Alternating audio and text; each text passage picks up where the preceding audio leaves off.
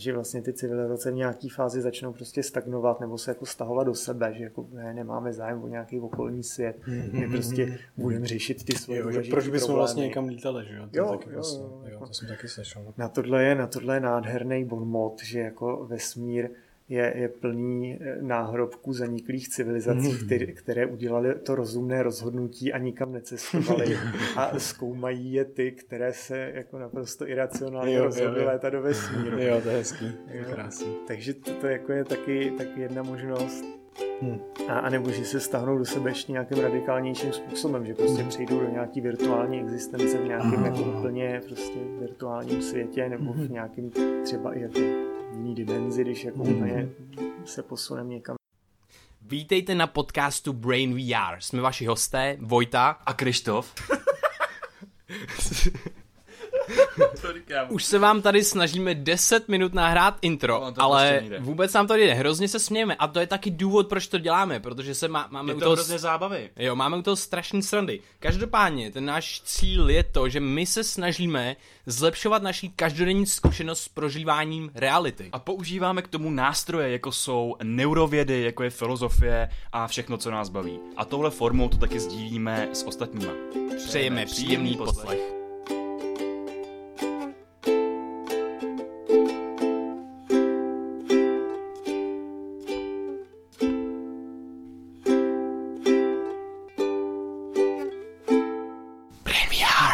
Dobrý den, vítáme vás na dnešním podcastu Brain VR. Dneska jsme znovu přijeli do Národního ústavu duševního zdraví a máme tady Tomáše Petráska. Ahoj Tomáši. Ahoj. Eh, Je to, je to spoluautor knižní série Vzdálené světy. Eh, Napsal novelu Poslední hlídka, za kterou dostal cenu Karla Čapka v roce 2007. Píše pro časopis Vesmír, eh, je členem Českého klubu skeptiků, je to popularizátor vědy a, a vlastně pracuje pro Národní ústav duševního zdraví a pro Fyziologický ústav Akademie věd České republiky. A asi první otázku, kterou bychom měli. Jo, ještě si vystudoval přírodovědskou fakultu a učíš tam astro, astrobiologii. My jsme vlastně oba s Krištofem mm-hmm. tu přednášku absolvovali a bylo to, bylo to velice příjemné. Nám to a, vlastně poskytlo úplně nový pohled na jako nám to změnilo perspektivu z té právě čistě biologické zaměření na člověka, na nějaký organismy malý tady na Zemi a tak a přenést se vlastně tím pohledem na ty jako jiný světy, na ty jiný planety a je to, je to jako super věc. a my jsme se teda chtěli zeptat na začátku, o čem vlastně astronomie a astrobiologie je. Co studuje? Tak eh, v zásadě by definition je astrobiologie věda o eh, životě ve vesmíru a tím se nemyslí jenom mimozemšťané, ale myslí se tím obecně eh, jakoby postavení života v tom celkovém vesmírném kontextu. Takže i třeba úvahy o tom, jaká je role života na Zemi a vůbec úvahy o životě jako celkově o tom fenoménu. Protože biologie studuje, dá se říct, ty jednotlivosti, vlastně různé, jako třeba jednotlivé organismy nebo jednotlivé nějaké životní procesy, molekuly a tak. A ta astrobiologie se snaží prostě od toho odstoupit a dívat se na ten život jako opravdu na nějaký fenomén, který je součástí celého toho univerza, když to řekneme takhle vzletně. A vlastně z jakých, z jakých poznatků se v současné, současné době vychází v rámci, v rámci astrobi, astrobiologie? Co jsou ty nástroje, kterými můžeme zkoumat právě třeba tu distribuci života ve vesmíru nebo potenciální distribuci života ve vesmíru a budoucnost života ve vesmíru? Tak eh, v současné době vycházíme hlavně teda z astronomického pozorování, kde eh, třeba můžeme řešit eh, jako, já nevím, vlastnosti různých hvězd, planet a pátrat po obyvatelných prostředích, ať už teda v rámci sluneční soustavy nebo v rámci galaxie, v rámci celého vesmíru. Eh, Tady v našem bližším kosmickém okolí tomu eh, jako sekundují data z kosmických sond, kde jako máme ten detailnější pohled. A eh, pochopitelně bych řekl, asi většina té reálné práce se odehrává tady jako na Zemi, v laboratořích, kde se dělají různé experimenty, ať už třeba na pozemských organismech hmm. s cílem třeba zjistit, jaké jsou jejich eh, limity přežití eh, a případně i třeba, nevím, procesy vzniku života a tak, což se astrobiologie docela úzce dotýká. A pochopitelně hodně toho je i v teoretické rovině, takže třeba simulace, modelování. Mm-hmm.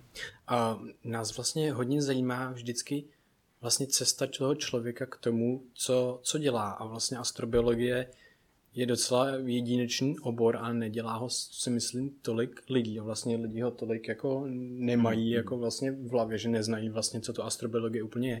Tak jaká byla Jaká byla tvoje cesta k tomu, k té, k té astrobiologii, k tomu, že vlastně i píšeš sci-fi, novely a podobně? Tak mě prostě vždycky, eh, vždycky mě fascinoval vesmír, to mm. asi ani jako nedokážu říct, kdy, kdy to začalo, že mm. jsem hodně vyrůstal na Grigarovi a prostě jako vysloveně na, na astronomii.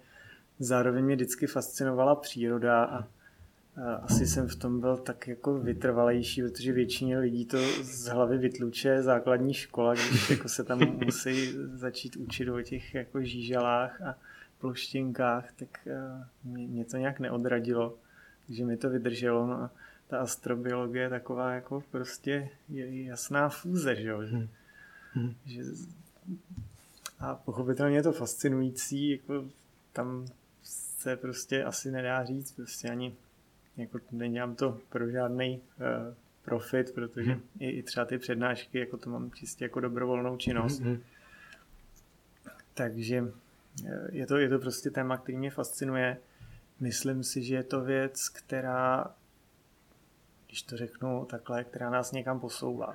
Že spousta lidí o tom vůbec nepřemýšlí, ale přitom jako Jasně, prostě nevíme, jestli tam jsou ty mimozemštění, mm. ale už tím, že jako se nad tím zamýšlíme, jak se dozvídáme něco tady jako o sobě, o zemi, o mhm. životě, takže myslím, že snažit se inspirovat mhm. lidi, aby mhm.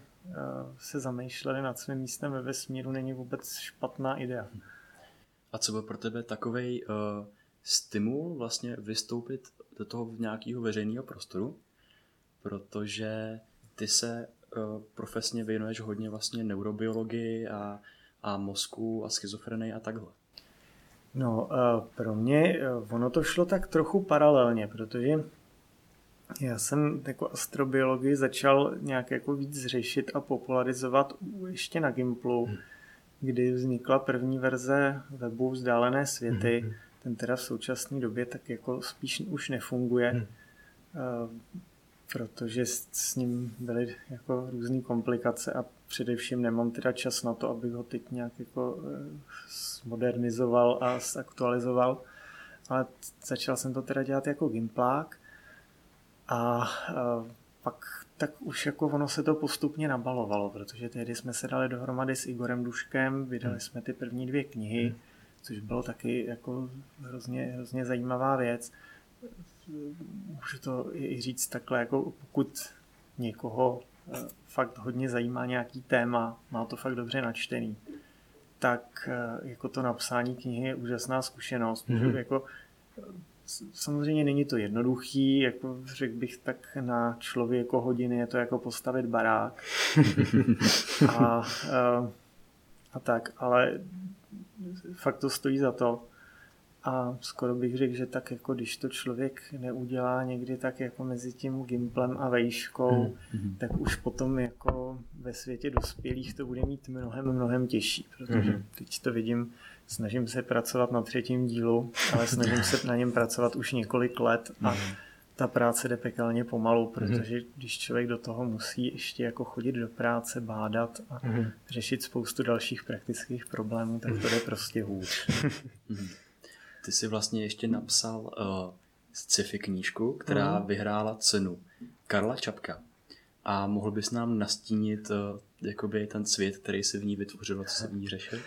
Tak vlastně poslední hlídka de facto zase byla taková trošku fúze, protože jednak jako mě hrozně fascinují exoplanety, jako, že prostě objevujeme planety mimo naší sluneční soustavou, který jsou úplně jiný. Prostě je to, je to jako fakt divočina. A, a jedny z těch prvních planet, které se v 90. letech začaly objevovat, byly excentrický Jupiteři, který prostě jako lítají po dost šílených drahách, jako někde jako třeba ve sluneční soustavě, že by oscilovali mezi Merkurem a pásem asteroidů.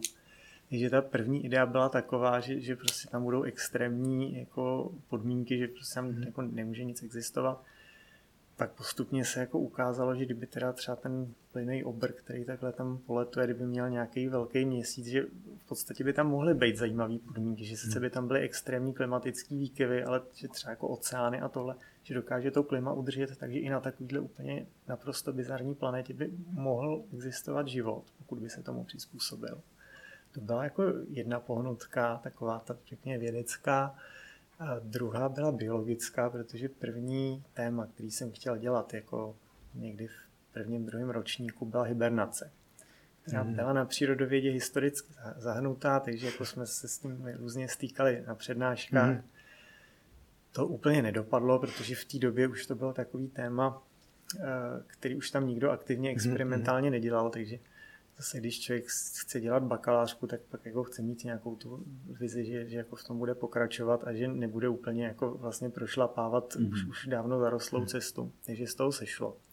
Ale přece jenom zase jako ta hibernace tam taky jako se zasekla, že, jako, mm-hmm. že jako to, tohle mě fascinovalo.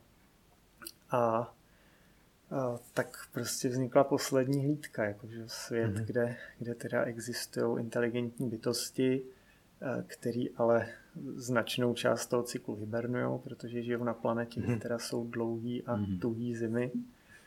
A vlastně pak už to šlo tak nějak, se to vlastně nabalovalo. Ono, když člověk má, když člověk píše a má jako opravdu štěstí, jako nedokáže to asi definovat jinak než jako štěstí. Prostě on si mhm. ten příběh začne sám jakoby nabalovat, že najednou to začne dávat smysl a teď jako každý další krok vede nevyhnutelně k tomu mm-hmm. dalšímu. To jako, tak, tak by to mělo být. Mm-hmm.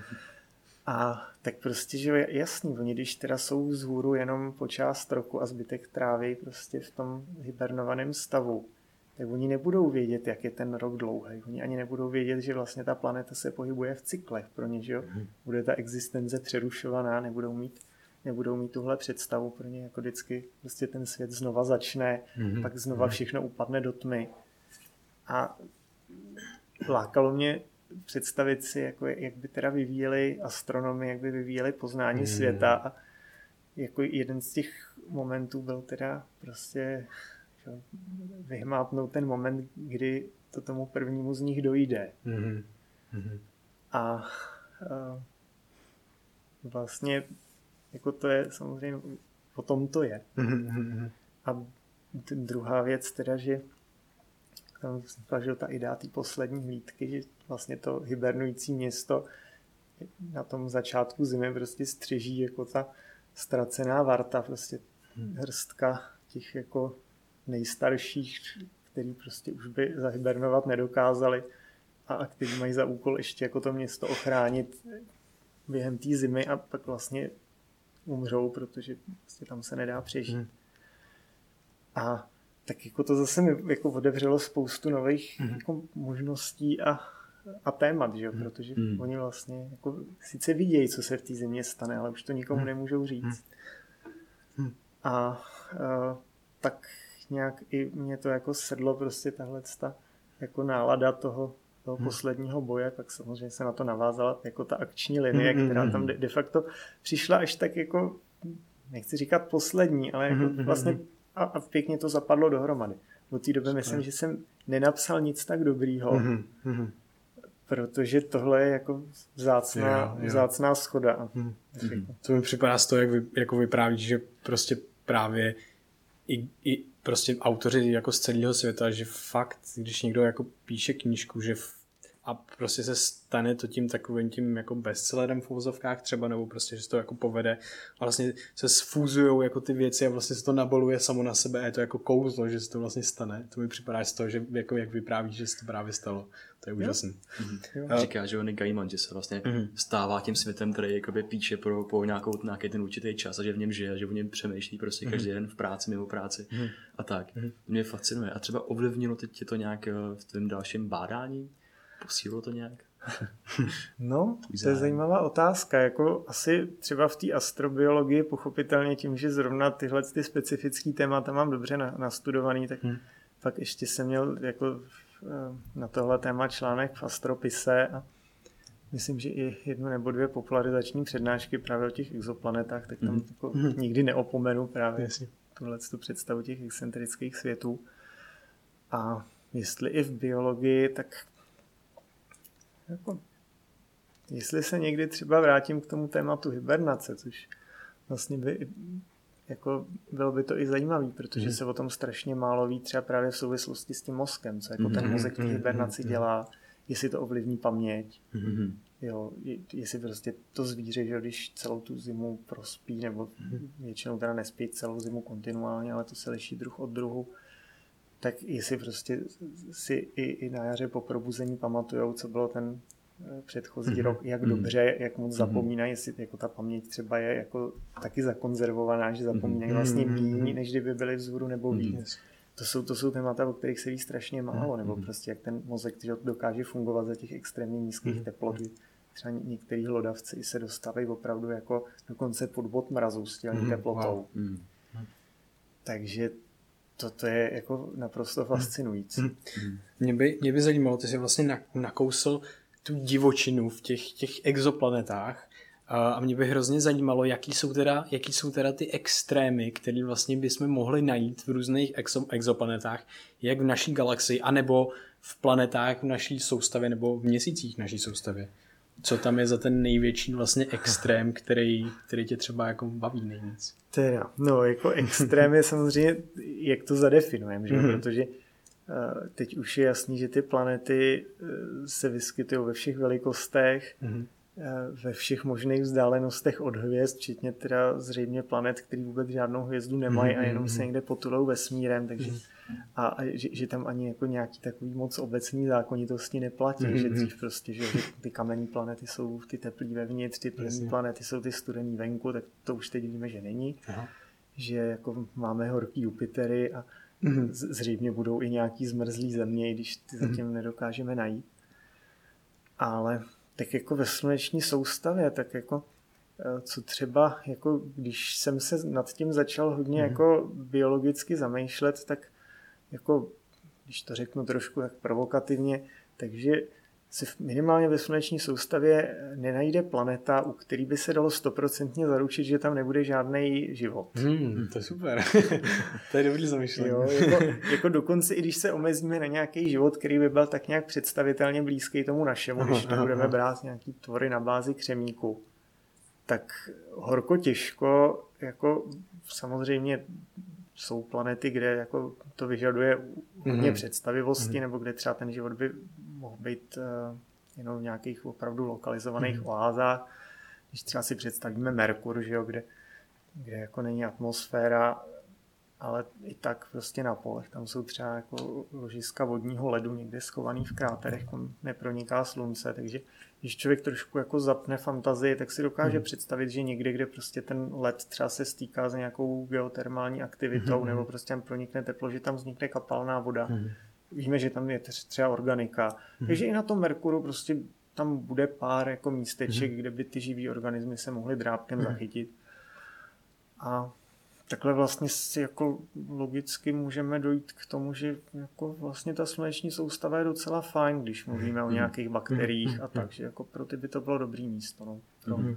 pro nějaký ty mimozemské civilizace ty prostě už musíme hledat na těch exoplanetách a, a asi i někde poměrně daleko to tak vypadá. No. Vlastně příští rok by měla být uh, vyslaná uh, řekněme tomu, expedice nebo přístroj eh, k Jupiteru, vlastně k jeho měsícům, hmm. který tam vlastně bude zkoumat eh, tu povahu těch podmínek a, a součástí toho má být nějaký pátrání vlastně po organickém životě. Tak eh, vlastně proč je tato oblast tak zajímavá? Tak Jupiter jako je úplně, jako jak samotná ta planeta, tak i ty měsíce, tak mm-hmm. jsou, jsou ohromně zajímavý. Jako, Teďka se tam plánují dokonce dvě mise, že jedna hmm. americká, jedna evropská, tak doufejme, že v obě jako klapnou, že nenarazí ani politicky, ani, hmm. ani fyzicky. no, jako bohužel teda ta politika mm. už zabila víc sond než eh, Jasně, no. meteority a sluneční erupce dohromady. Jo, ale tak jako samotná planeta Jupiter je jako hrozně fascinující už jako tím, že známe spoustu podobných planet, ale třeba biologicky, mm.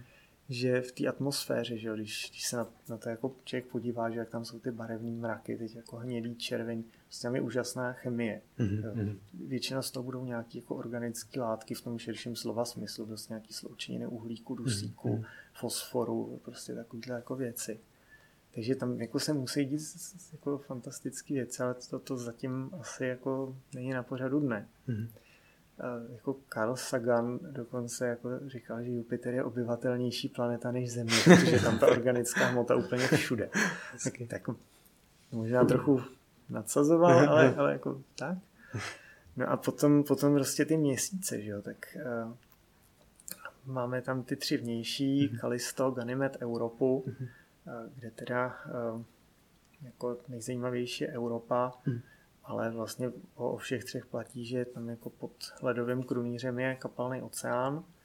Minimálně v případě Ganymedu a Evropy je eh, jako co do objemu větší než oceány na Zemi. Takže Mm-hmm.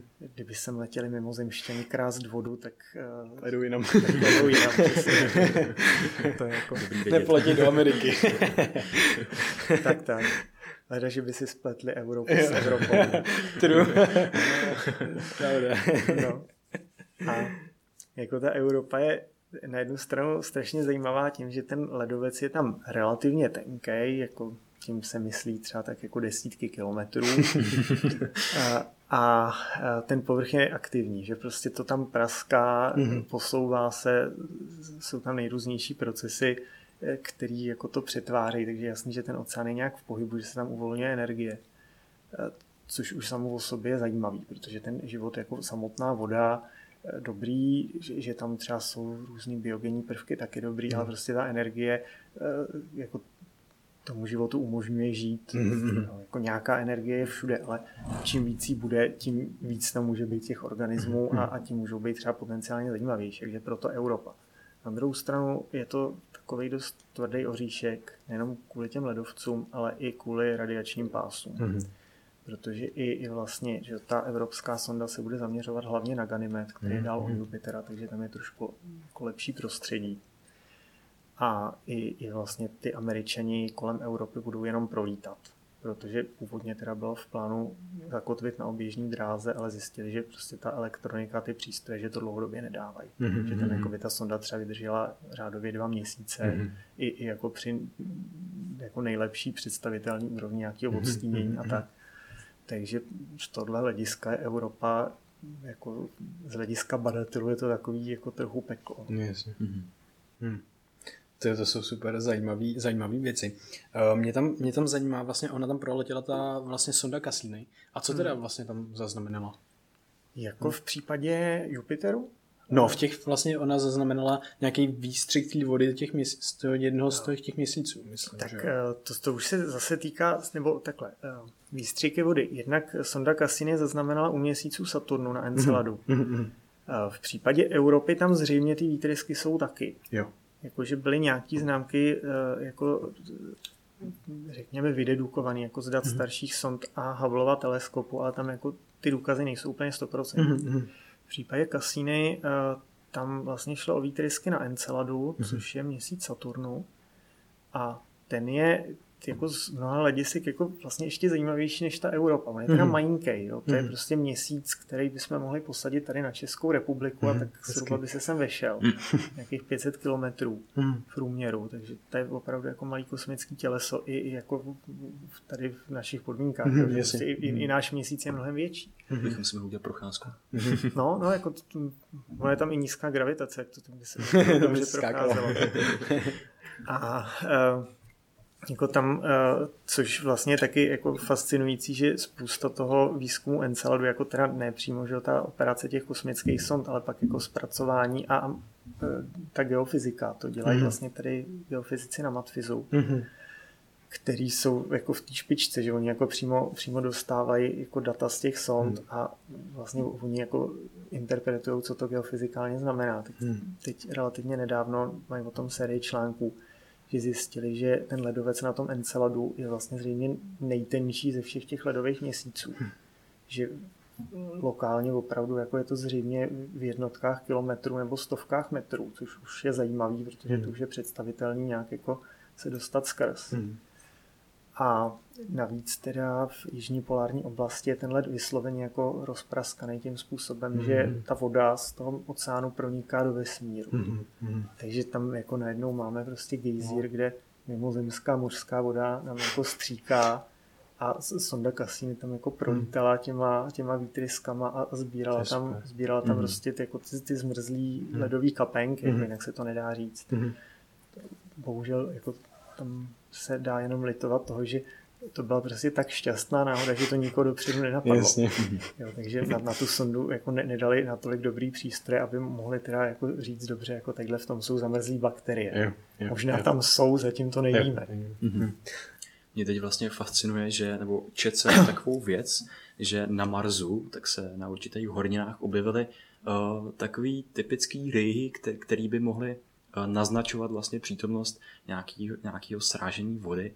Eh, že by, tam, že by tam mohla být. A pak druhá věc, třeba uh, to mám z tvojí přednášky, a to, že na Venuši tak jsou zase známky nějakého prostě, že v minulosti tam mohly být docela dobré podmínky pro mhm. život. Tak. No tak jako Mars, to je, o tom by se dalo mluvit strašně dlouho. Tam jako evidentně tam nějaká jako kapalina funguje, mm-hmm. Ale zřejmě to co, to, co najdeme na povrchu, tak bude v podstatě solanka mm-hmm. jako taková docela agresivní solánka, že tam jsou různé jako chloristany, mhm. chlorečnany a mm-hmm. takovýhle jako látky, možná i nějaký peroxidy, který u nás tady chápeme spíš jako v podstatě dezinfekci, případně teda ještě ty chloristany se dávají jako do, do raketových paliv a tak, takže to, to fakt jako sadí ošklivý chemikálie. Když zase jako máme nějaké organismy, které jsou schopné v takovýchhle agresivních rostocích do nějaký míry vegetovat, ale ten Mars je tak zrovna na hraně, jako ten mm-hmm. povrch, že mm-hmm. tam je to opravdu tak extrémní prostředí, že je to tak 50 na 50, mm-hmm. jestli by tam ten pozemský život vydržel nebo ne, to bych řekl eh, jako eh, jasně má smysl tam po, po tom životě hle, jako pátrat, protože taky, taky jako nevíme všechno a zase mm-hmm. jako jestli ten život na Marsu měl 4 miliardy let na to, aby si na to zvyknul, mm-hmm. tak uh, mohl prostě to dokázat. A myslím si, že na, na Marsu bude potřeba taky vrtat pod povrch. Mm-hmm. Jo, že ty, teď vlastně taky relativně nedávný objev, že tam jako našli podzemní jezero mm-hmm. pod jižní polární čepičkou. Mm-hmm. Takže tam jako evidentně nějaká kapalná voda v podzemí je. Mm-hmm. Mně se líbí, že vlastně uh, s tím Marsem, tak když se v minulosti hledal mimozemský život, tak, uh, že byly nějaký vypsaný že odměny, kde objeví mimozemský život, no. dostane prostě něco, ale jako kromě Marsu, protože prostě no. na Marsu je jasně, že je civilizace, jasně, že je život inteligence a tak. A... No, právě, jako to je, jako ono je to, na jednu stranu je to prostě taková že anekdota, jak, jak jako ty lidi v tom 19. století byli úplně mimo, že jo, a nebo, hmm. nebo že jo, jak, je, jak, je, jak je prostě ta, ta historie s tou válkou světů, že jo, jak to mm-hmm. vysílali jako fiktivní reportáž, to, to bylo někdy ještě snad ve 20. letech v Americe, mm-hmm. takže relativně jako pozdě nebo mm. nedávno, a, a lidi to prostě vzali vážně, že, jo? že, že jako ta představa, že, že se z nebes nesou Marťani a začnou nás tady likvidovat, tak jako mhm. žádný problém, tak balíme kufry a, a prcháme. Že? Kam? no jasně, na nějakou jinou planetu. Ne? Ale um, ono, ono teda na druhou stranu, jako um, nevím, taky jsem slyšel jako kritický hlasy, že celou tu historku vlastně Eh, jakože, že jí američani trochu nafoukli, že, že si z toho prostě udělali trochu reklamu, že, že, mm. že jako tam mají tak dobrý rozhlasový. No, oni mají celkově tak trošku reklamu z těch mimozemštěnů, že? Maj, no. Teď kor, no. Tam prým nalítávají lidi do, a do jo, festivalu. jo, miliony lidí. To je docela dobrý, no. Hezký. To je dobrý. Eh, já jsem eh, vlastně přešel přes informaci o nelidské civilizaci v sidulánské hypotéze. Mohl bys nám o tom něco povědět? Jo, to je jako, to je další téma, kterým se mm. tak jako dlouhodobě věnuju. Mm. To je jako představa, tohle je teda konkrétně jako z teďka jedno z eh, relativně recentních článků, kde, kde to takhle jako pojmenovali. Mm-hmm. Jako je to představa, že nějaký zaniklý civilizace byly na Zemi prostě před člověkem. Mm-hmm. Že prostě než, než vzniklo lidstvo, tak už nějaký jiný druhy teda nastoupili stejnou cestu. A pak které jako samozřejmě se dá nad tím spekulovat, jako co by to bylo za, za živočichy, jako většinou se teda v tomhle kontextu myslí jako živočichové, kteří se tady vyvinuli, hmm. ne prostě ty mimozemštění, kteří sem přistáli, ztratili tady hasák a zase odlítli a teď jako někdo, někde vykope. Uh, tak jako jestli bychom byli vůbec schopní, kdyby tady někde jako v druhohorách, v prvohorách byla nějaká civilizace, mm-hmm. Tak jako jestli bychom byli schopní jako jí detekovat. Já to vůbec jako tušit. Že no, no, no. A ono je to komplikovaný, protože hmm. jako pokud by to byla civilizace úplně přesně stejná jako lidstvo, hmm. tak pochopitelně těch sto by se nezachovalo zase až tak moc, hmm. ale jako nějaký by se asi zachovali, hmm. můžeme spekulovat o tom jaký. Ale, ale hlavně tam jako pak je jasný, prostě když, když tam jako najdeme, já nevím, zlatý zub nebo skamenělou petlahev, tak jako by bylo hned jasný, o co jde. Mm. Ale eh, tím, že to je pak stejný jako s těma mimozemšťanama, že mm. jako tím, že o těch civilizacích vlastně jako nemáme nějaký a priorní informace, nevíme mm. prostě, mm. jako, jestli teda pokud by byly nějaký jako víceméně netechnologický, tak bychom na ně nepřišli, že třeba, já nevím, něco ve stylu delfínů, tak by mm. mohl existovat druh, který třeba by měl nějakou jako nehmotnou kulturu, já nevím, třeba báje, pověsti, mm. teorie, mm. cokoliv, filozofii, ale, ale prostě nic by po sobě nezanechal. Tak tam jako, dobře, možná kdybychom našli nějakou fosíli s velkým mozkem, můžeme nějak jako usuzovat, ale nevěděli bychom stejně nic. No, pokud eh, by to byla jako ale civilizace, která byla třeba technologická, ale na nižší úrovni než my, nebo třeba používala jiný materiály, které by buď nebyly tak trvanlivý, nebo jenom jako my na ně nejsme mm. zvyklí, tak po nich nekoukáme, tak pak by ta situace byla vlastně hodně špatná, protože přece jenom, že ta země se mění mm. a, a jako vše plyne, takže mm. jako i ty nejtrvalejší prostě i nějaký pyramidy nebo takhle, tak by se uchovaly jenom jako s extrémně malou Myslím. pravděpodobností. Mm.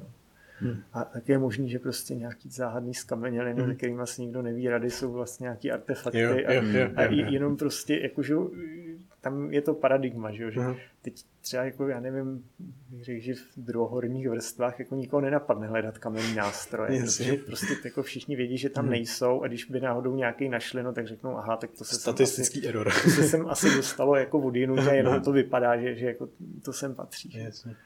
Takže jako to je ale samozřejmě takový spekulativní. Mm-hmm. Že jako zase myslím si, že je to téma, o kterém by se mělo nějakým způsobem přemýšlet mm-hmm. a jako nenechávat to úplně jenom všelakým šílencům mm-hmm. a ufologům a pavědcům, který kterým se to taky líbí, ale který mm-hmm. prostě pak jako neváhají si ty důkazy jako mm-hmm. sami někde vyrábět. Mm-hmm. Jo. ale uh, jako jasně věda to začne bejt, mm-hmm. až prostě někdo opravdu teda s tím mm-hmm. kamenným nástrojem přijde a uh, uplyne dostatek desetiletí mm. a někdo mu i začne věřit, protože mm. myslím, že kdyby takový jako objev přišel, že asi mm. to mhm. jako nebude přijatý mm. úplně jako s aplauzem Jasně. a snadno. Mm. To mě vlastně hrozně fascinuje fakt, že my tady máme nějakou vyvinutou, řekněme, civilizaci na nějaký úrovni. A teď z té historie země tak se udála obrovský jako množství různých fakt katastrof uh, fatálních pro ty organismy, které tady žily. A tu, tu evoluci to vždycky neskutečným způsobem někam posunul, že když prostě vyhlnuli dinosaury, že jo, tak se tady zase začal rozvíjet jakoby prostor pro jako jiný druh, jiný, jinou jako formu života, jiný tělesný plány a podobně. A že vlastně, když si jako vybavíme takový ty fakt velký katastrofy, tak jakoby si tak jako člověk sedí na té postele a říká si, co nám vlastně všechno jako hrozí, jako zevnitř i zvenčí. no. když letí na tom kusu šutru vesmírem. no, jako, jako je, je, to, je to fascinující ku podivu zatím vlastně to vymření dinosaurů je zřejmě jediný velký vymírání, kde je nějaký jasný důkaz, že se na tom podílely kosmické mhm, příčiny, mm-hmm, což nemusí znamenat jako moc, protože mm-hmm. u, u většiny je to kontroverzní, vlastně i u těch dinosaurů není jasný, jakou roli mm-hmm. tam sehrál opravdu ten mhm. asteroid, mm-hmm. jakou roli třeba vulkanismus a případně jaká, jako jestli tam byla nějaká jako provázanost, že prostě ty otřesy třeba spustily sopečnou činnost, nebo, nebo jestli ne, jestli to přišlo jako prostě taková ta ošklivá schoda náhod, mm-hmm. jak mhm. už to tak občas v životě bývá. To, jako, to jsou fascinující věci. Ono taky, jako když už jsme tady u těch různých fantastických hypotéz, tak jako právě i v rámci té siluriánské hypotézy, mm-hmm. tam, že vznikla představa, že některé ty velké vymírání mohly být zapříčiněný právě tou civilizací. Ah, jasně. Že, jako, tak, že jo, teď Podobně je to jako my způsobujeme. no, tak jako ještě, ještě jako na, na to velký vymírání, aha, ještě aha. se budeme muset chvíli snažit. No, ještě ale se jako, počkáme. jako je fakt, že nějaká civilizace, která by měla dost velkou výdrž aha. a e, dost malý etický zábrany, tak asi mhm. by to velký vymírání zvládla. Mhm. A jako nějaký ty paralely by tam šly vysledovat. Mhm. No, takže to, to, to vlastně byl i závěr toho článku, že jako tyhle ty jako třeba klimatický e, jako projevy že, že jako jsou detekovatelný dobře i, i jako přes ty miliony let ale tam zase si nejsem jistý, protože zase to není, jako ano, my to detekujeme, ale mm-hmm. nedokážeme to připsat jo. nějaký příčině, že jo. Mm-hmm. Taky určitě, jestli tady za 100 milionů let vznikne nějaká civilizace, která se bude hrabat v zemi, tak vytvoří nějakou skvělou hypotézu, jak teď, teď jako na, na konci těch čtvrtohor nějaká sopečná aktivita najednou zapálila velký zásoby uhlí a, a, a jako měla spoustu plynů a nějakých jako látek a, a jo, jo, vyvolala globální vybírání, že no, jako, uh-huh. jo, a... To je super. No, e, mě vlastně s těma, s těma civilizacemi mě hrozně baví, jestli znáš práci Grahama Hancocka. Ono to samozřejmě je v rámci 20 tisíc, 20 tisíc let třeba eh, od teď jakoby zpátky do minulosti ale on vlastně nějakou jako hypotézu a všichni vlastně geologové, kteří žili v tom paradigmatu, tak mu vlastně vůbec nevěřili a tak podobně. A teď se najednou v Turecku objevil Gobekli Tepe a zjistilo se, že tam vlastně musela být nějaká jako civilizace, že to vzniklo před 15, 15 tisíci lety, pak on se dal právě do spolupráce s nějakým geologem, který je opravdu zkušený a který je vlastně otevřený těm novým nápadům a zjistilo se, že tam jsou důkazy pro, pro dopad vlastně meteoritů, že tam jsou ty, ty tlakové vlastně kuličky, které vznikají a vlastně jsou zaznamenaný, že jsou starý právě těch 16-15 tisíc let, kdy vlastně ta civilizace měla zmizet. Víš jakoby o tomhle tom něco, seš tomu otevřený a, a tak, protože mě tohle osobně hrozně baví. Jako uh, o, tomhle, o tomhle konkrétním případu jsem neslyšel. Mm-hmm. Jako, vím, že, vím, že existují různé jako spekulace nebo, nebo hypotézy o vodopadech uh, kosmických těles, mm-hmm. teď jako v té relativně nedávné geologické mm-hmm. historii jako možný to je, hmm, jako jasně.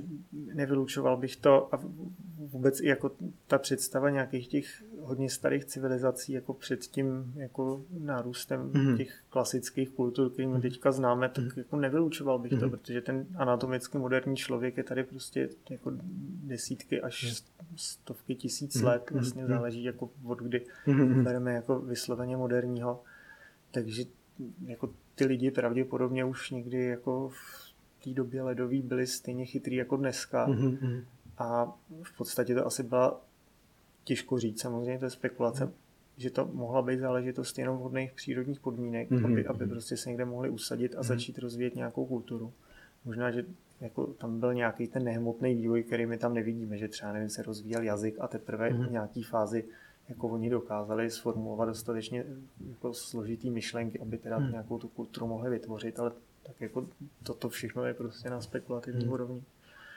A jako pr- proč prostě by ty kultury nemohly mít nějaký předchůdce, hmm. jako hmm. U, už třeba v době ledový, hmm. jenom jako a vzhledem k tomu, že byla níž hladina oceánu, tak pokud zase ty civilizace hmm. se držely v hmm. nížinách u velkých řek, hmm. tak bychom hmm. dneska měli omezenou hmm. možnost se o nich dozvědět, takže jako věřím tomu, že třeba jako byly tyhle ty města v Turecku, že nemuseli hmm. být osamocený, že, hmm. že prostě mohlo být takový víc. Hmm.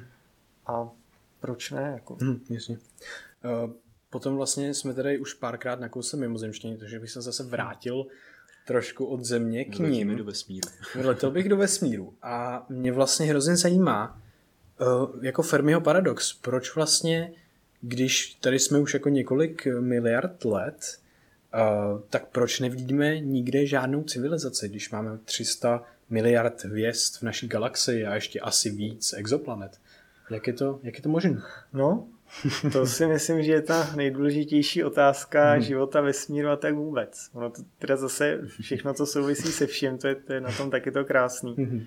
že eh, jako když, když vidíme, že tady na Zemi jako ten život existuje prostě, já nevím, 500-600 milionů let, jako ten, teď myslím ten hůněčnej, tak pokud tady nějaký ty předlidský civilizace nebyly, tak nám to taky něco říká, že hmm. jako asi ta inteligence se vyvíjí tak jako obtížně. Hmm. A s tím teda nám souhlasí i to, že nevidíme ty mimozemšťany, ale proč je nevidíme, tam jako je těch hypotéz spousta. Mm-hmm.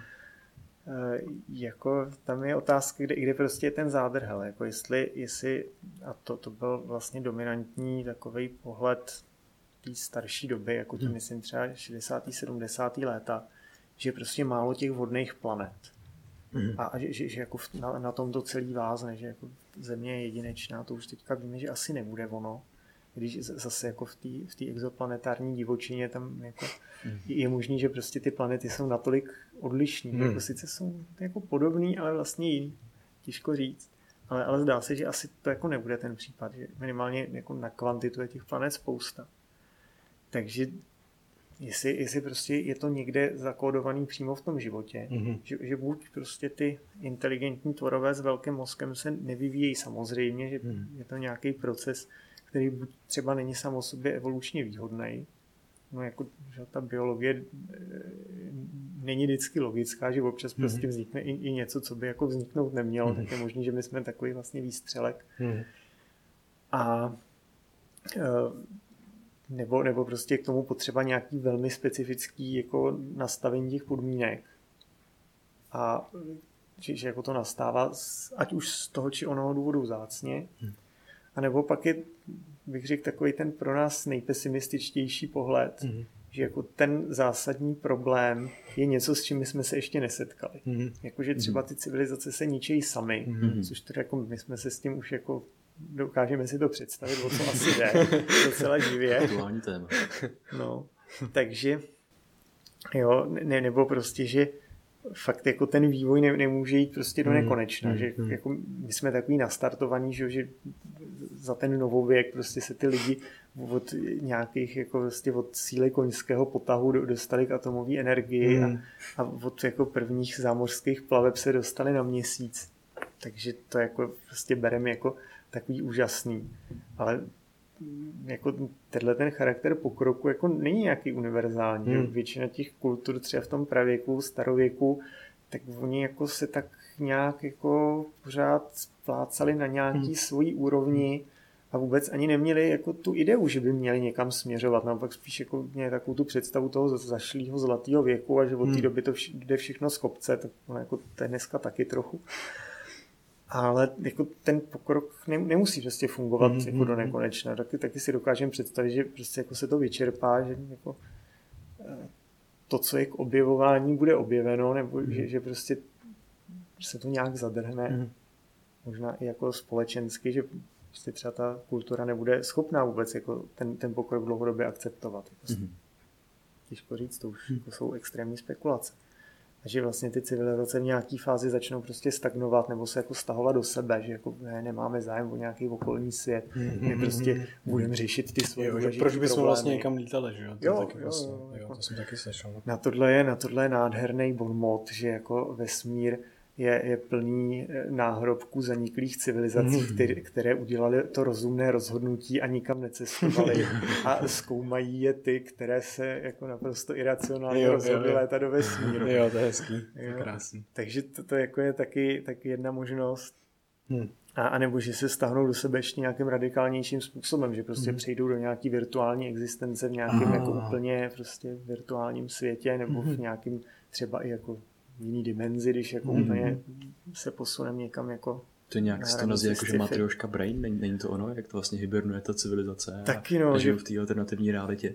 Že jako si vybudou, no, můžou, jo, jako to je, to je vůbec otázka, co, co prostě lidstvo udělá, mm, jestli mm. jako taky existují ve sci-fi takový vize, že prostě všichni přejdeme jako do toho Matrixu, že mm, tam to bylo nedobrovolně, ale mm. že prostě do toho to lidstvo přijde ještě jako rádo samo od sebe. Kam se jako vlastně teoreticky, když se nad tím zamyslíme, tak se tam postupně vlastně jako posouváme.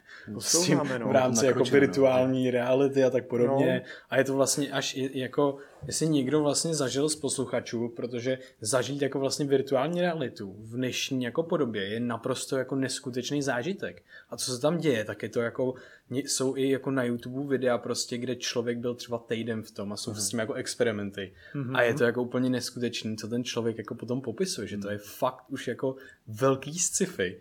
A je to, to už jako město velmi realistický, jo, že když se vezmeš některý ty hry, jako je Second Life, kde si dokážeš vytvořit vlastní vlastně život tak, jakoby, jak bys ho chtěl žít.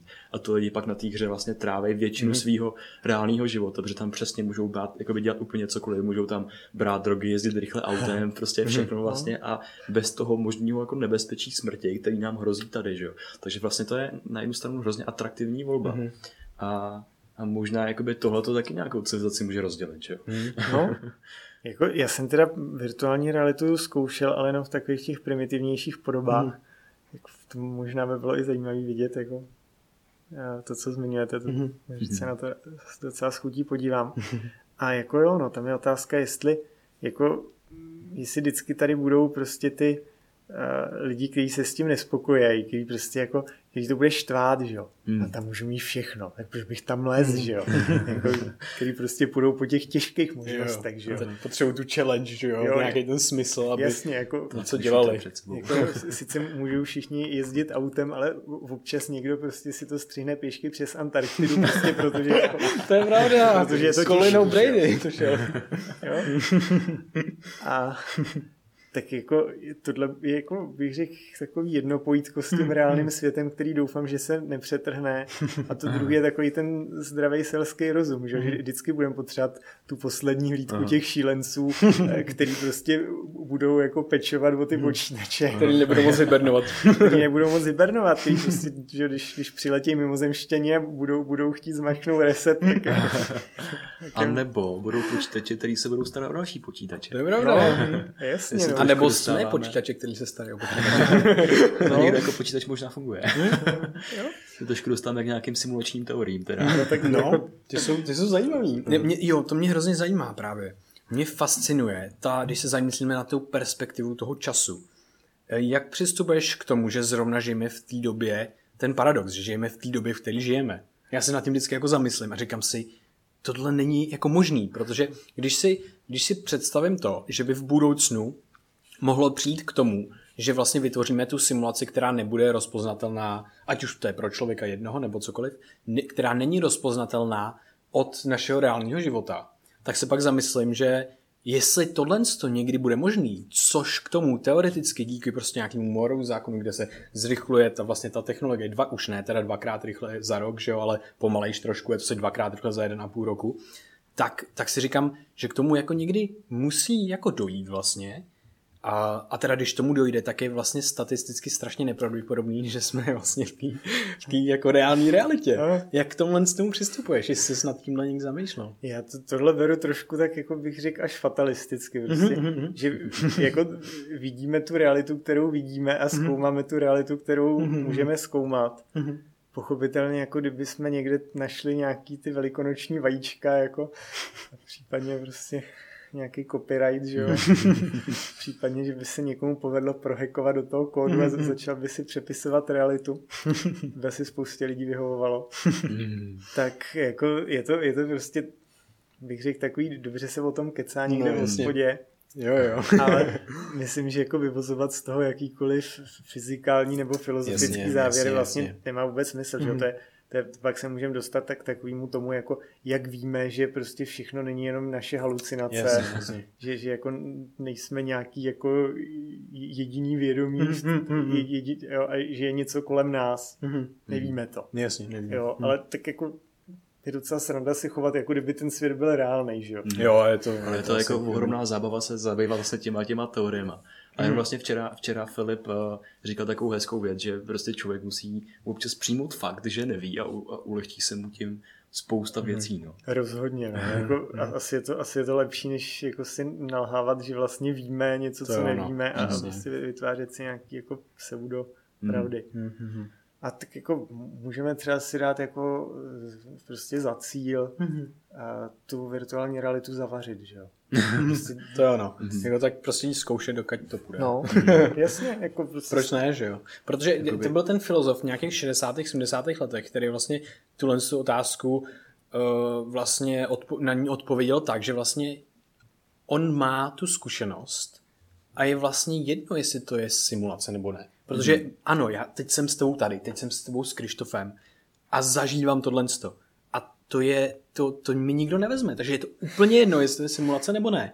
protože to zažívám. Takže jo. vlastně jako mhm. whatever. Když máš jo. blackout, že, tak taky nevíš o tom, že máš blackout. Prostě užíváš si ten, ty momenty, kdy ten blackout nemáš. jo, jo, dá se to tak brát a Prostě no tak zkoumáme náš vesmír, jako Přesně, nevím, jak vzniknul. Pokud vzniknul jako simulace, tak fajn, no tak zkoumáme simulaci. Přesně tak. Jo, tak a vlastně on to potom jako není jako rozdíl, že jo? No, no jasně, no. Pořád je to, co to je. jako je, je, je, fantastický, že pak se najdou lidi, kterým jako přijde hrozně taková prostě deprimující ta mm. představa, že žijeme v nějakém Matrixu. Jo, jo. A na druhou stranu pak vesele utíkají někam jo. do toho virtuálního světa. To je pravda, jo, jo. jo. Já to mám úplně naopak právě. Já si vždycky nad tímhle zamyslím, tak si říkám, to je, to je fascinující. A mě to je vlastně jedno, protože já tady žiju a zkoumám, Aha. co tady je a vlastně nic mi to nezmění nikdy. Jako. No. Já jsem jako... dneska ráno přemýšlel nad tím, jak letíme na kusu šutru jako vesmírem, že jsem si právě hledal ty různý paradoxy Fermiho, že jo, a takhle. A vlastně jsem cítil takovou malinkatou dávku úzkosti a pak říkám, to jo, tak ono to je vlastně úplně úžasný. no, Jenom tahle ta věc. Jako, jako vlastně o tom to je, no, že prostě jako tam člověk to, vlastně bylo docela dobře v tom stopařovém průvodci, že mm-hmm. jak, mhm. jak, tam všichni měli depresi, že z toho, jak je ten vesmír velký, až ten Beeblebrox, že jo, ten naopak jako z toho přišel úplně celý jako, no, tak, jako ono je to tak, prostě my jsme tak malí a tak velký, mm-hmm. jak se no, vidíme a Jasně. řekl bych, že teprve budoucnost ukáže. Mm-hmm. To je paráda. Já jenom vlastně bych se možná vrátil zpátky k civilizacím, k těm mimozemšťanům. No, klidně. A, a to je, protože mě zajímá, že vlastně kdyby ta civilizace překonala ten určitý kritický bod, třeba nějakého toho velkého filtru, kdyby se buď třeba sama nezničila, nebo by ji nezničily nějaký vnější síly, tak vlastně by si o, nejdříve třeba osvojila celou jako planetu, že by se nějakým způsobem začaly, začaly spolupracovat mezi sebou ty komunity, společnosti, státy a tak dále a vznikla by prostě nějaká jedna společnost. A samozřejmě asi právě by třeba nechtěla zůstat na té jedné planetě a vlastně být ignorant vůči tomu okolnímu vesmíru, ale vyrazila by vlastně dál a dál. A čím, by ta, tím víc by ta technologie byla jako vyspělejší, tak tím by po sebe zanechávali vlastně jakoby víc a víc stop a víc známek. A, a my bychom je třeba jakoby takovým způsobem mohli detekovat. A vlastně na tomhle tom taky vystavených víc typů civilizací, které by takhle mohly fungovat. Tak jestli bys nám o tom něco taky mohl říct?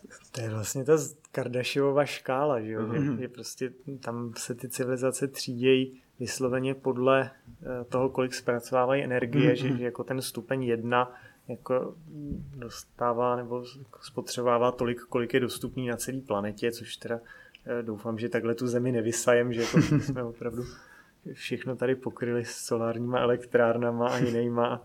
Takhle to, co to jako, ono by to asi moc dlouho nevydrželo. ale pak jako, že, že může jako jít dál a čerpat veškerou energii hvězdy a, a pak jako ten ultimátní třetí stupeň jako čerpá celou galaxii. Mm.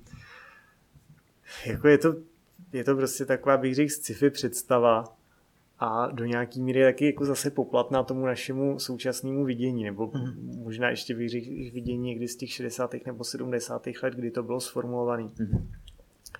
Protože zase jako teďka v současné době naše spotřeba energie v čase neustále roste. Hmm. Myslím, že dokonce exponenciálně. Hmm. A, a jako koreluje to, že prostě, já nevím, hrubý domácí produkt je skorelovaný s množstvím spotřebované energie. Takže z toho jako vyplývá, že čím vyspělejší civilizace, tím nutně musí mít jako víc těch energetických zdrojů. A tím jako bude prostě větší, mocnější hmm. a tak. Je zase jako otázka v podstatě filozofická, jestli jako tohle je univerzální, nebo jestli jenom zase extrapolujeme z hmm. nějakého nevýznamného kousku, který vůbec jako nám nic neříká, jestli prostě ty civilizace pak jako sakra, jako už, už, už prostě jako co, no tak jako nebudeme nikam expandovat, jo. Hmm. Že, jako, co by je pudil, jako oni samozřejmě může, můžou mít to biologické puzení se rozmnožovat, ale to, to zase tam jako není nevyhnutelný podle mě, když ta civilizace už jako bude osídlovat vesmíra takhle, tak už by předpokládám, měla mít zvládnutou kontrolu porodnosti. Mm-hmm. Takže to mhm. už pro ně bude volní rozhodnutí, jestli jako se budou rozmnožovat, jo, nebo jestli jasný. budou udržovat tu populaci stabilně. Mm-hmm. Takže myslím, že je tam jako, že, že to není jako, že by to byla nutná eh, jako sekvence vývojových kroků. Mm-hmm. A taky, taky je otázka, jestli ta civilizace, to, to zase jako narážíme na spoustu neznámých, jestli opravdu jako může třeba ovládat galaxii a zůstat jako jednou civilizací. Mm-hmm. Že pokud by komunikovala rychlostí světla, jakože si myslíme, že to rychlejíc nejde, tak eh, tam prostě už najednou jsou desetitisíce, statisíce let, než ten signál doputuje mm-hmm. z jedné strany na druhou. Mm-hmm. Jestli vůbec jako je to kompatibilní, jestli by se to dalo uřídit. Jestli pak by to jako nebylo každá hvězdná soustava v podstatě za sebe a mm-hmm. že jako dobře, jak by byla osídlená galaxie, ale byl by to pak takový prostě ten Star Trek, že ne, u každý té hvězdy bude teda nějaká civilizace z nějakého budou příbuzní, ale mm-hmm. už prostě si bude každá jinou cestou. Mm-hmm. Mm-hmm. To mě právě baví ty, ty jakoby sci-fi scénáře, že by ty civilizace třeba těžily energie jako ze slunce nebo, nebo z černých děr a podobně. a třeba právě, že kdyby se tak jako rozšířili, tak zase je otázka, že jo, jak by byly od sebe daleko, protože kolik, kolik je vlastně těch, podle té drakovy rovnice, těch možných mimozemských jakoby, životů. To záleží, co si tam dosadíme, no. tam, jako, tam prostě řekl bych, Drakeové rovnice člověku vyjde tak, jak si ji sám naformuluje.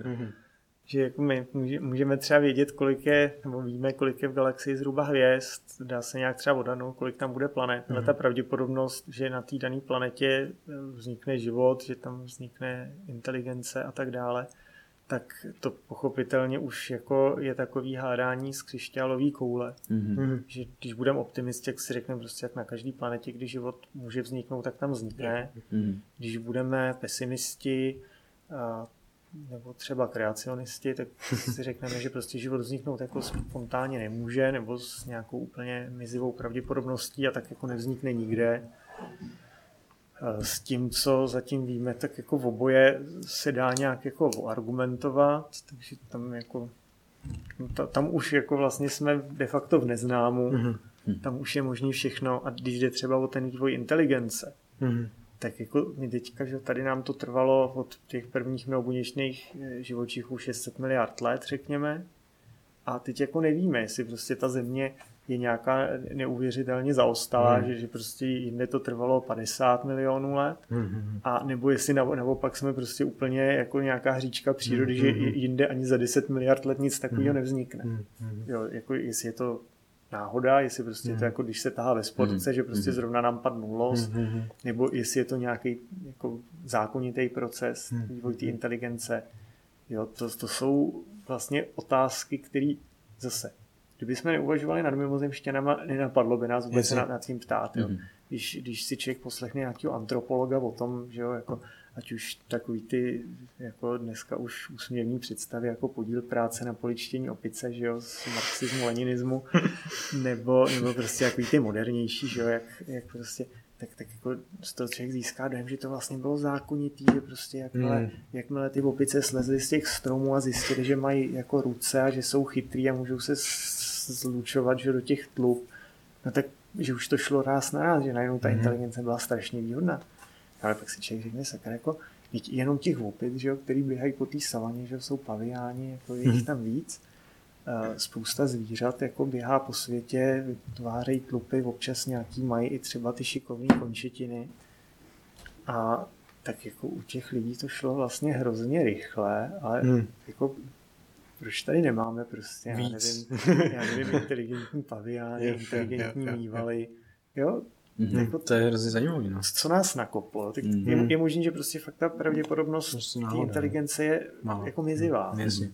A to vlastně byla jedna ta teorie, že kdyby se jako nevyvinul, nevyvinul člověk, jako prostě ze savců a podobně, že vlastně ten tělesný plán, který máme, tak byl nějakým způsobem nevyhnutelný. Že vlastně jsou některé teorie, že třeba že když jsme se bavili o těch dinosaurech, tak byly určitý skupiny dinosaurů, které si vytvořili prostě něco jako společnou spolupráci a to byly, hmm. že jakoby třeba Dejdonichové a Trodoni, že Trodoni prostě podle měření ty jejich mozkovny, tak prostě byly jedny z, nejinteli- z nejinteligentnějších tvorů tehdy. A právě některé ty jako fakt odvážní teorie hovoří o tom, že kdyby tam ne- nedošlo k tomu vymírání, hmm. tak pravděpodobně ty, ty sociální tvorové, hmm. který ta, ta socialita vlastně spojuje i ty, jako, že oni to byly plazy a potom jakoby ta socialita s těma jakoby opicema, tak by se vyvinuli v něco, něco třeba chytřejšího. Hmm. No, Jasně, jako tak že ta představa těch inteligentních dinosaurů je úžasná. Hmm. Ono, jako, ono vlastně jako, tak se nic nestalo, že ono, když vidíme dneska některé ty druhy ptáků, což jsou v podstatě hmm. dinosauři, hmm. tak oni jako opravdu jsou inteligentní. Hmm. Jako pokud by, pokud by jako jsme si řekli, že tak jako od těch druhohor na tom pracují, tak oni se tam asi časem dostanou. Jo? Jo. Když, je to, když je to jako naivní představa, že jo? Ne- nevíme, nevíme, jestli je to fakt teda ten progres nebo není.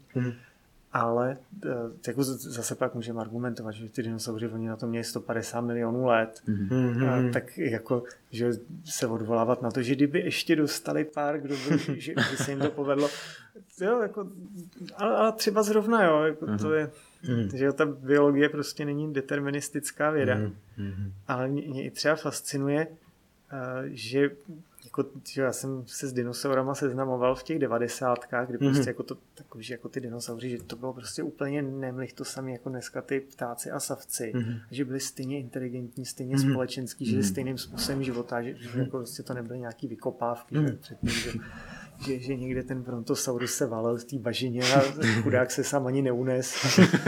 A tak jako tam čekal, než vyhne. A jenom proto, že měl tak dlouhý vedení, jak mu to trvalo 150 milionů let. Jo, tak, tak jako, že, že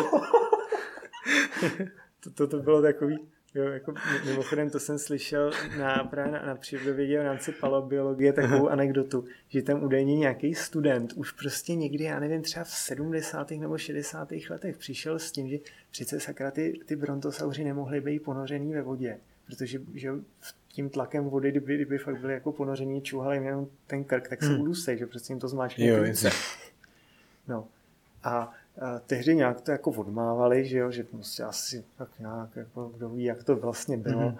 No, no, jako myslím, že kdyby to publikoval, tak mohl být jako o, o 10-15 let později Wow. jako slavnej, že jo. Hustý, hustý. Škoda, škoda, že to nehodil tehdy na papír. Mohli, mohli mít Češi prostě, jako mo- mohli nás citovat všude. Známýho paleontologa. No, škoda. Ale že, že vlastně teďka, jako když, když to sleduju, tak se mi zdá, že zase jako, eh, že prostě to je zase jako jiný svět. Mm. Že eh, taková, že ta představa, jak je to vždycky v těch filmech z těch 50. let, že jak někoho odnese ten ptako ještě mm. a tam ho jako se snaží nadspat tím mláďatům na hnízdě. Mm. Ono ne, ono jako se zdá, že oni prostě zahrabávali vajíčka do písku jako želvy. Mm. Že z toho vylezli malí ptako ještěři a ty jako se tam chvíli osušila a rovnou odlítli. Aha, aha, aha. To, to je prostě něco, co v dnešní přírodě vůbec nemá obdobu. Jo, jo, jo. Jo. Ty dinosauři, jakože dneska sloni, prostě mají mládě jednou za několik let, starají se o něj do roztrhání těla. Jsou to prostě teda dlouhověký zvířata, mají málo mládět. A zřejmě ty velký dinosauři byly jako zase něco, co u- jako v dnešní přírodě nemáme, že to byly velký dlouhověký zvířata, který ale kladly spoustu vajec ze spoustou relativně malých mláďat, kteří teda měli obrovskou mortalitu. Jo, že jako asi něco prostě, já nevím, třeba jako velký ryby, že, který mají teda taky hodně jiker. Ale v tom moderním světě na souši už tenhle ten model života úplně vymizel. Mhm. A myslím si, že jako ta ekologie nebo prostě vůbec jako postavení, jak ten svět fungoval, to si myslím, že jako mě vlastně skoro mrzí, že jsem něco takového nešel dělat. Jako, Jo, mně to přijde, že, že to, to bude naprosto úžasný jako téma pro výzkum. Jo. Jo. Takhle jako dobře máme nějaký indicie. Ale proč to tak bylo? Jo, pro, proč vlastně třeba těm dinosaurům se nevyplatilo investovat do těch velkých mláďat? Proč místo toho radši kladli hodně vajec? Mhm. Jo. Hm, to. Já jsem, já jsem k tomu to měl vlastně docela slušně našlápnuto, protože mě právě jakoby ta paleontologie hrozně bavila, jenom představa, že tady máš prostě nějakého desetimetrového Quetzalcoatla, což je nějaký prostě ptákoplas No. a, a, tak. A jenom jak vlastně tohle zvíře vůbec funguje, jako jeho, jeho, jeho dynamika pohybu, že jo, jeho vzhled a takhle, tak to mě jako na jednu stranu hrozně baví, no. No. To je fascinující. Hm, Je hrozně, hrozně vlastně zajímavý pro, pro mě vlastně osobně, jak se přesně o tomhle bavíme, že vlastně ty systémy fungovaly jako úplně jinak a mně právě jako připadá mnohdy, že prostě tam, tam jako se snažíme furt vlastně vědět, jako proč a tak dále. Prostě snažíme se přes tu, přes tu hard jako science a přes ty hypotézy to zjistit.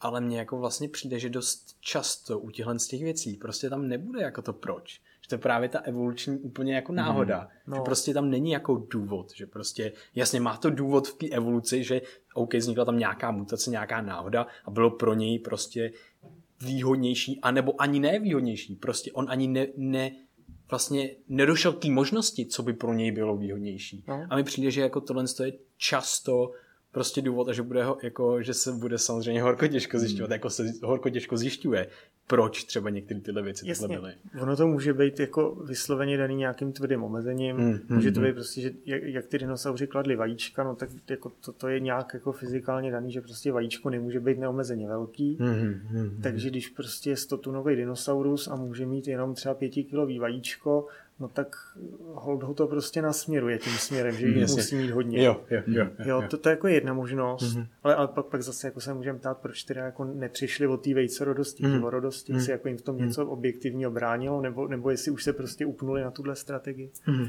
Jo, pak jsou, to je další věc, která mě hrozně fascinuje, ale bohužel se o tom zatím strašně málo ví, Mhm. jak to vlastně vypadalo s atmosférou.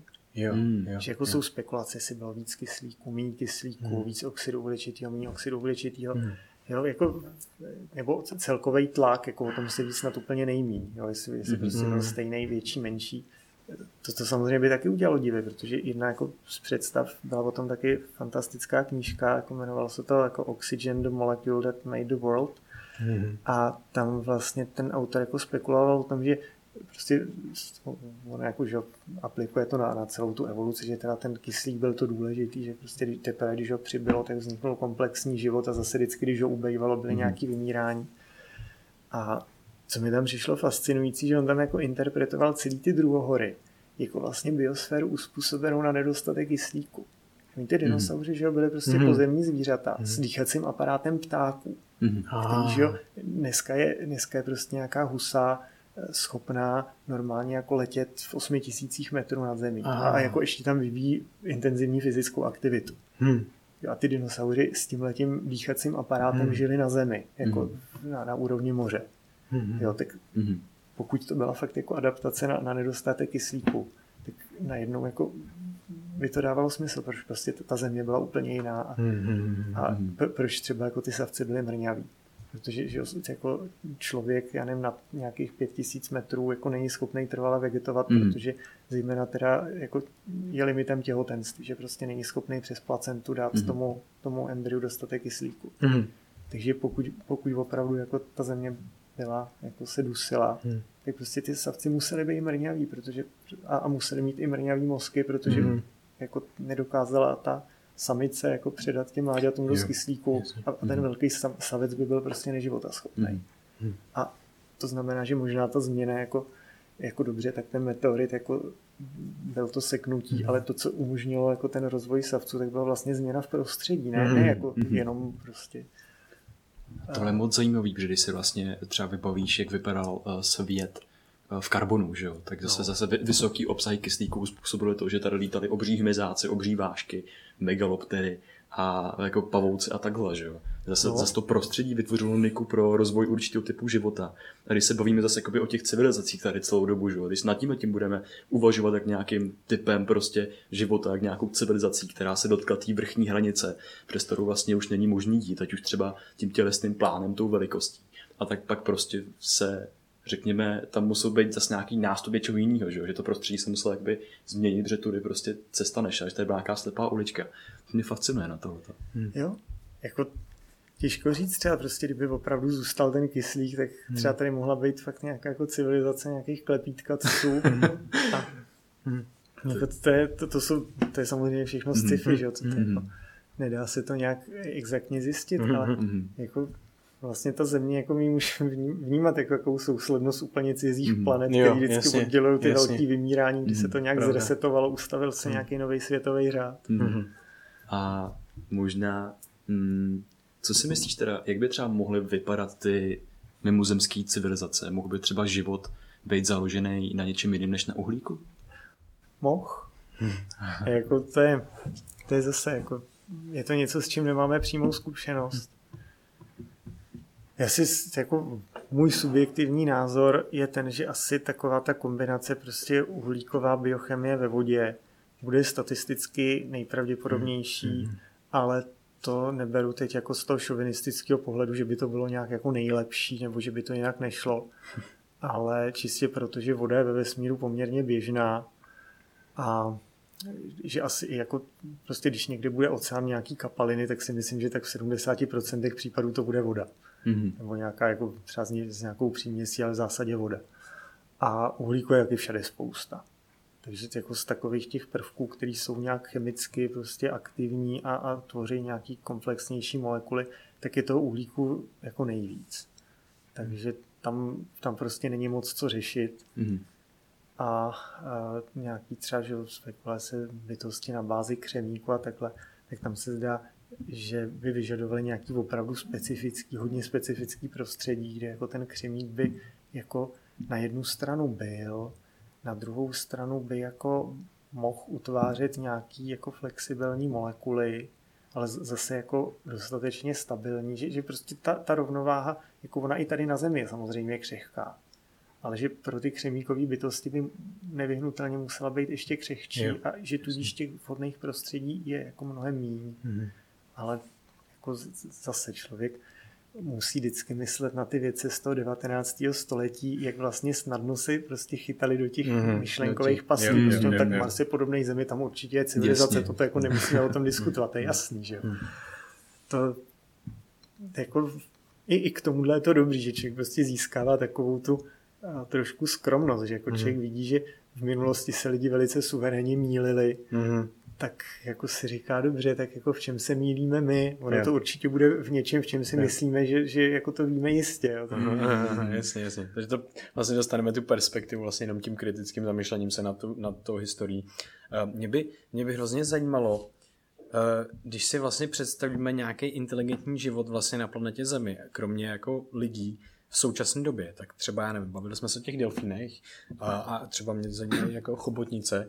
Uh, hmm jak, jak vlastně o tom přemýšlet, protože pro nás, pro, pro lidi je strašně jako vlastně těžký si představit, že by tenhle druh mohl být jako podobně inteligentní, protože je vlastně úplně jinak inteligentní, ale mm. nějakým způsobem inteligentní je, tak jako jak se nad tím zamyslet a jestli je možný, že, že tyhle bytosti prostě jsou podobně inteligentní jako my, ale prostě nemají třeba, že jo, nemají možnost stejné komunikace. Prostě komunikují hmm. jinak, mají jiný přemýšlení, ale prostě mají, mají velký mozky a, a nebo průměrný mozky a, a dokážou zpracovávat nějakým způsobem informace. Dokážou si třeba v některých hmm. těch studiích nebo experimentech uvědomit sami sebe, nebo vypadá to tak jak mě vždycky jako tohle to fascinuje, se nad tím zamyslím a hlava se mi zavaří a nejde to dále. Jako. Jsou třeba super inteligentní v tom jejich prostředí, že jo? No. No jasně, no. Fascinuje. Jako to je vůbec taky otázka jako skoro filozofická, jestli mm-hmm. prostě ta inteligence je nějaká jakoby obecná vlastnost, nebo, nebo jestli existují specifický subtypy inteligence, že, že prostě já nevím, krokodýl je super inteligentní, specifický mm. krokodýlem způsobem, že kdyby prostě člověk měl za úkol řešit Jasně. nějaký problémy, se kterými se potýká on, tak by na tom mm. žalostně selhal. Mm-hmm. To je jako to je, to je jako, ono asi na to ani neexistuje nějaká jasně, univerzálně jasně, správná jasně. odpověď, protože jako asi existuje něco takového jako nějaká ta výpočetní síla, prostě ta hrubá inteligence jo, jo, jo, jo. Mm-hmm. a mhm. pak existují různý specifický mm-hmm. prostě schopnosti a dovednosti, že jo? Mm-hmm to, to asi nemá moc smysl jako nějak to stavět proti sobě. To mm-hmm. A ohledně jako těch inteligentních živočichů, to je téma, jako myslím, že i mě to zvládá zavařit mozek. Vůbec prostě jako třeba u těch delfínů, jako tam to je, to zase bylo prostě na, na hodinový povídání, ale jako tam je fantastický na tom to, že my víme, že oni si předávají nějaký komplexní signály, to je jako ty v podstatě takový jako mimo diskuzi Hmm. Existují poměrně jako zatím ojedinělí, ale existují pozorování, že jako oni zřejmě si dokážou přidávat nějakou hmm. abstraktní informaci, hmm. že, že prostě jako to není jenom takový, jako tady jsem, halo, hmm. jo, ale, ale, ale, že prostě si nebo dokážou... tady jídlo. Nebo... No, jsem slyšel i vlastně o tom, že si jakoby mají určitý typ signálu, který nějakým způsobem by mohl reflektovat jména pro toho daného jedince. Jména zřejmě mají, ale tak to je jako dobře. To jako může a ne, nemusí být jako ještě ta abstraktní informace, mm, protože jasně. tak jako my se třeba poznáme po hlase. Mm, tak jako, jako dobře, jo, poznáme se, ale, ale jako ještě to není jméno. Jako, jo, jo, jo. Může a nemusí, jo, ale, ale že vlastně mě zaráží, že se tam odehrál poměrně malý pokrok někdy od těch 60. let. Mm. No jako může to taky být uh, jako, že je krásná knížka od profesora Liliho, který to byl jo, ten pionýr. A, a, to je hezký, no. Tak jako, jako vlastně je to takový, řekl bych zároveň fascinující a zároveň hmm. smutný, jako v hmm. několika různých rovinách. Hmm. Jo, že, hmm. že vlastně tam vůbec i jako model toho setkání s mimozemšťany, že, že on vlastně chtěl a až šel do toho s tím, že ty delfíni jsou jako ty v úvozovkách hmm. mimozemšťani, hmm. jako tajná inteligence a že prostě on s nima naváže kontakt. Hmm. A jednak tam teda byla, byla prostě ta věc, že on tím, že přece jenom jako na to získal poměrně velký financování hmm. a, a jako šel do toho s velkýma vizema a prostě potřeboval výsledky. Hmm tak jako postupně bych řekl s tím, jak jako čím dál jako víc zjišťoval, že to nebude úplně tak snadný, že delfínovi stačí mikrofon a popovídají si, tak jako vlastně byl nucený, jako tam ani, ani nelze říct, že on by nějak jako, že, že by tam jako do, to, do toho šel s nějakýma křivýma úmyslama, ale on mm-hmm. prostě byl nucený používat čím dál jako bych řekl kontroverznějších metod, mm-hmm. který teda jako zahrnovaly mm-hmm. jako třeba prostě v podstatě můžeme říct vivisekci, po té, co zjistil, že delfíny hmm. nelze anestetizovat, protože když Aha. se anestetizují, tak Aha. umřou. Fakt jo. No, protože delfín Aha. vlastně celý život eh, dýchá vědomě, že, že může se nadechnout Aha. jenom, když se vynoří, Aha. takže on nemá jako to reflexivní hmm. dýchání, protože by, by ho akorát mohlo zabít. Wow. Takže když se delfín uspí, umře. No tak wow. po, po, wow. potom po tom, co profesor Lilly s použitím několika delfínů zjistil tenhle Ježiši. základní poznatek, tak už jako musel další hmm. experimenty dělat za plného vědomí, včetně prostě implantace elektrod do mozku. Aha. Hmm. K čemu se teda uchýlil velmi neochotně až hmm. po tom, co prostě všechny ostatní způsoby, hmm. jak zjistit, co si delfín vlastně myslí, selhaly. Yeah. Hmm. Takže jako je, umím si představit, jak se cítil, že asi to prostě nebyl ten Mengele, který jako se tam zlomyslně chechtá, to, jak tam ubližuje myslícím bytostem, že asi z toho hmm. měl hodně těžký spaní. Hmm. Ale, ale prostě jako když, když se střetl s problémem, který nedokázal jinak vyřešit, tak jako to mělo i tyhle následky. Hmm pročeš, jako to je třeba varování, že jako nějak jako navazování kontaktu s mimozemšťany nemusí skončit úplně jako vesele, pokud hmm, prostě oni taky budou pod nějakým takovým tlakem, tak yeah, si můžou hmm. počínat nevybíravě. A pak i, i vlastně ten osobní příběh toho profesora Liliho, že jo, který to. pak, jako bych řekl, asi i částečně možná vlivem téhletý frustrace, tak pak jako začal experimentovat s halucinogenama. Hmm, hmm a mimochodem teda to taky byl asi jeden z faktorů, který ukončil ten výzkum delfínů, mm, protože on pak jako mm. usuzoval, že když teda jako si delfíni vezmou LSD a lidi mm. si vezmou LSD, mm. že se pak jako domluví s nás a mm. tak jako možná v těch 60. letech to dávalo jakýsi smysl, ale přece jenom ta veřejnost to nevnímala úplně Jasně. jako pozitivně takže on pak jako skončil vysloveně na těch hmm. halucinogenech hmm. a jako nějaký kontakty s mimozemskýma hmm. inteligencema prej navázal, ale už jako mu má zajímavé knížky, no. Má, jako to je, jako musela to být zajímavá osobnost, ale určitě, asi, no. asi bych se s ním radši setkal za mlada, hmm. než, než pak jako jo, jo, ke konci. No. Musel být teda jako úžasný vlastně zážitky asi na těch halucinogenech s těma delfínama teda, popravdě. to je jako asi jo, no. Hmm. Jako protože ten kontakt samozřejmě, že jo, tam nějaký jako musel být, že jo, v podstatě, protože jakoby vnímáme tam ten život, interakce, je tam nějaká no. interakce. Hmm. A vlastně víme, že na těch halucinogenech teď jsou ty hypotézy, že vlastně ty, ty, ty mozky vlastně se synchronizují nějakým způsobem, nějakou aktivitou, takže třeba tomu, k tomu docházelo podobně. jako kolektivní zkušenost třeba na báze jako pohybu, jo? že třeba vnímáme podvědomých nějakých, jak se no. jakoby druhý třeba člověk jakoby hejbe a pomocí zrcadlových neuronů máme tendenci jakoby opakovat ty pohyby, hmm. nevím, jak by to fungovalo v interakci jako člověk delfín, jo. To ano, to ano. Ale, Ale možná, jo, možná, jo. Já si myslím, že, já myslím, že určitě, že vlastně už jenom stačí že vlastně to je nějaká, že to je něco živýho, jakoby, no. a, a, že vlastně hmm nějaký prostě podvědomí, nevím, hmm. interakce by tam mohly být.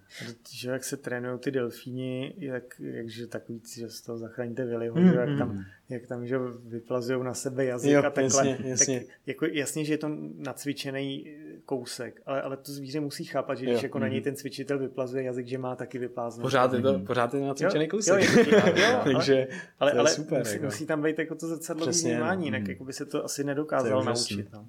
No, a delvini jsou šíleně hmm. fascinující hmm. jako zvířata. Hmm. já, mě, vlastně já jsem četl teďka studii ještě s těma chobotnicema. To je jenom tak jako takový střípek. A oni jim dali, oni jim dali MDMA, myslím. Ještě nevím, jestli to nebyl ketamin nebo MDMA, ale dali jim MDMA. a, a oni se začali objímat potom ty chobotnice, no. jo, že to taky jako zajímavý. A to nikdy nevíš, jestli jakoby objímají, nebo jestli chtějí jakoby se navzájem sežrat. To je pravda. no tak zase jako oni, kdyby se chtěli sežrat, tak se sežerou. To je taky zjevný. Ale jako tam je to zajímavé, že oni ty chobotnice vlastně v současné době si má za to, že jsou v podstatě jako v přirozeném prostředí samotáři, že jako jo. si hájí teritorium a když, když prostě jako vyjímá nějaký krátký okamžiky páření, mm-hmm. že prostě se napadají. Ale že takhle vlastně jako asi tam nějakou tu latentní schopnost mají, když se to dá těma drogama probudit. A hmm. tak je studie, že pozorovali jako učení pozorováním, že chobotnice sleduje jinou chobotnici, jak hmm. něco dělá a dokáže jako to vodní obšlehnout. Což jako člověk od těch jako zavilejch samotářů Co, no. nečekal. Jo, a tak, tak jako v přírodě, jestli teda jako ta chobotnice pokradu mu pozoruje tu druhou chobotnici, aby ta na to nepřišla a, a jako nenapadla jí a, a snaží se jako odkoukat, co, co jak dělá. Nebo, nebo jestli prostě třeba ty chobotnice byly, já nevím, jako dřív sociálnější a hmm. teď jako, jako vlivem nějaký zase evoluce se posunuly k tomu hmm. samotářskému způsobu života, ale někde to v nich je tak je fascinující, jako, jako vůbec ta představa, že, že ten jejich dominantní způsob uh, jako u těch hlavonožců je, že mm. oni vlastně že se nestarají o, potomky, mm. že, že dokonce jako po nakladení vajíček hynou. Aha, takže oni aha. jako nemůžou předávat, jako, wow. jako to dělají savci, prostě ty mm. naučené dovednosti potomkům. Jo, tak, takže jako přirozený je si myslet, že jako tam vůbec žádný sociální kontakt mm. být ani v principu nemůže. Že prostě, jo. Ale... A to je jako hrozně, hrozně šílený, šílený tvor, že už jenom to jejich dokonalý komorový oko a pak teď konc, to, to teď konc, nevím, aby to nebyla fáma, ale nějak mi to, někdy mi ta informace přišla, že ty jejich chapadla tak vykazují, jsou autonomní, jsou autonomní jo. že prostě vykazují určitou míru autonomie. Jo, to jsem na sobě nezávislé. No, jako, jako jo, no. A... To je strašně zvláštní si no. představit vůbec jakoby tu percepci toho, že vlastně oni mají, že mají jako třeba víc vědomí, nebo já nevím, jako by... Jedna věc je mít rozdvojenou osobnost a druhá věc mít osm chapadel, že jo? No, no, jasně, no. Že jsou prostě automaticky jako bipolární, no. A tak ok, oktupolární. Oktupolární, jo, jo, jo, jo. Ale... To je teda pravda. A tak jako je otázka, jako, na, tak my máme, že jo, taky vlastně dvě hemisféry, Aha. z nich každá zřejmě má do nějak, nebo i minimálně schopná mít svoje vlastní vědomí, že jo, jo je to u těch jo, pacientů jo. s rozděleným mozkem. Jasně, jasně tak je, je možný, že oni prostě mají to samý jenom osmkrát. No. no. tak je jako zajímavý takovýhle faktoid o chobotnicích, že oni jako nemají, jako má člověk, že nejsou, že jako nemají tak dokonalou tu uh, somatopercepci, mm-hmm. že prostě nevědí, kde mají který chapadlo, když se na něj nekoukají. Jo, že oni vlastně jako hodně tam má roli ta kontrola zraka. Takže možná, že i tohle souvisí s tím nějak. Co je ono? Že, že oni prostě to chápat. Jako, že, jako, že něco, něco dělá a pak, co děláš? Jako, že se na ně musí kouknout a zkontrolovat. ono jako, že jak jsou ty pacienti s tou odcizenou rukou, to musí být děsí, jo, ale mít těch osm. To je pravda, to je pravda. A mít, mít je všechny pod kontrolou, že jo? No. Aha. Zde jsme podcast eh, s Tomášem rozdělili na dvě části, protože nyní už se tématy dostáváme k mozku a vědomí a ta, tahle ta druhá část vyjde příští týden. Nicméně pokud se vám líbila tato první část s Tomášem, tak nám prosím nechte hodnocení, nějakou zpětnou vazbu, moc si toho vážíme, posouvá nás to dál a nabíjí nás to. Můžete nás sdílet s vaší sociální bublinou, protože to je jediná možnost, jak my se můžeme dostat do mozku a uší ostatních lidí. A v neposlední řadě máme nově startovač, kde nás můžete podpořit i finančně na Patreonu. Podcast bude vždy zadarmo, ale chceme zlepšit produkci, chceme zlepšit techniku a chtěli bychom v budoucnu mít nějaké vlastní studio, aby jsme už eh, nemuseli hosty zvát do kaváren nebo jezdit jenom za nimi a tak podobně. Takže jo, děkujeme moc za poslech a mějte krásnou zkušenost s prožíváním reality a těšíme se příští týden. Mějte se krásně. Ahoj.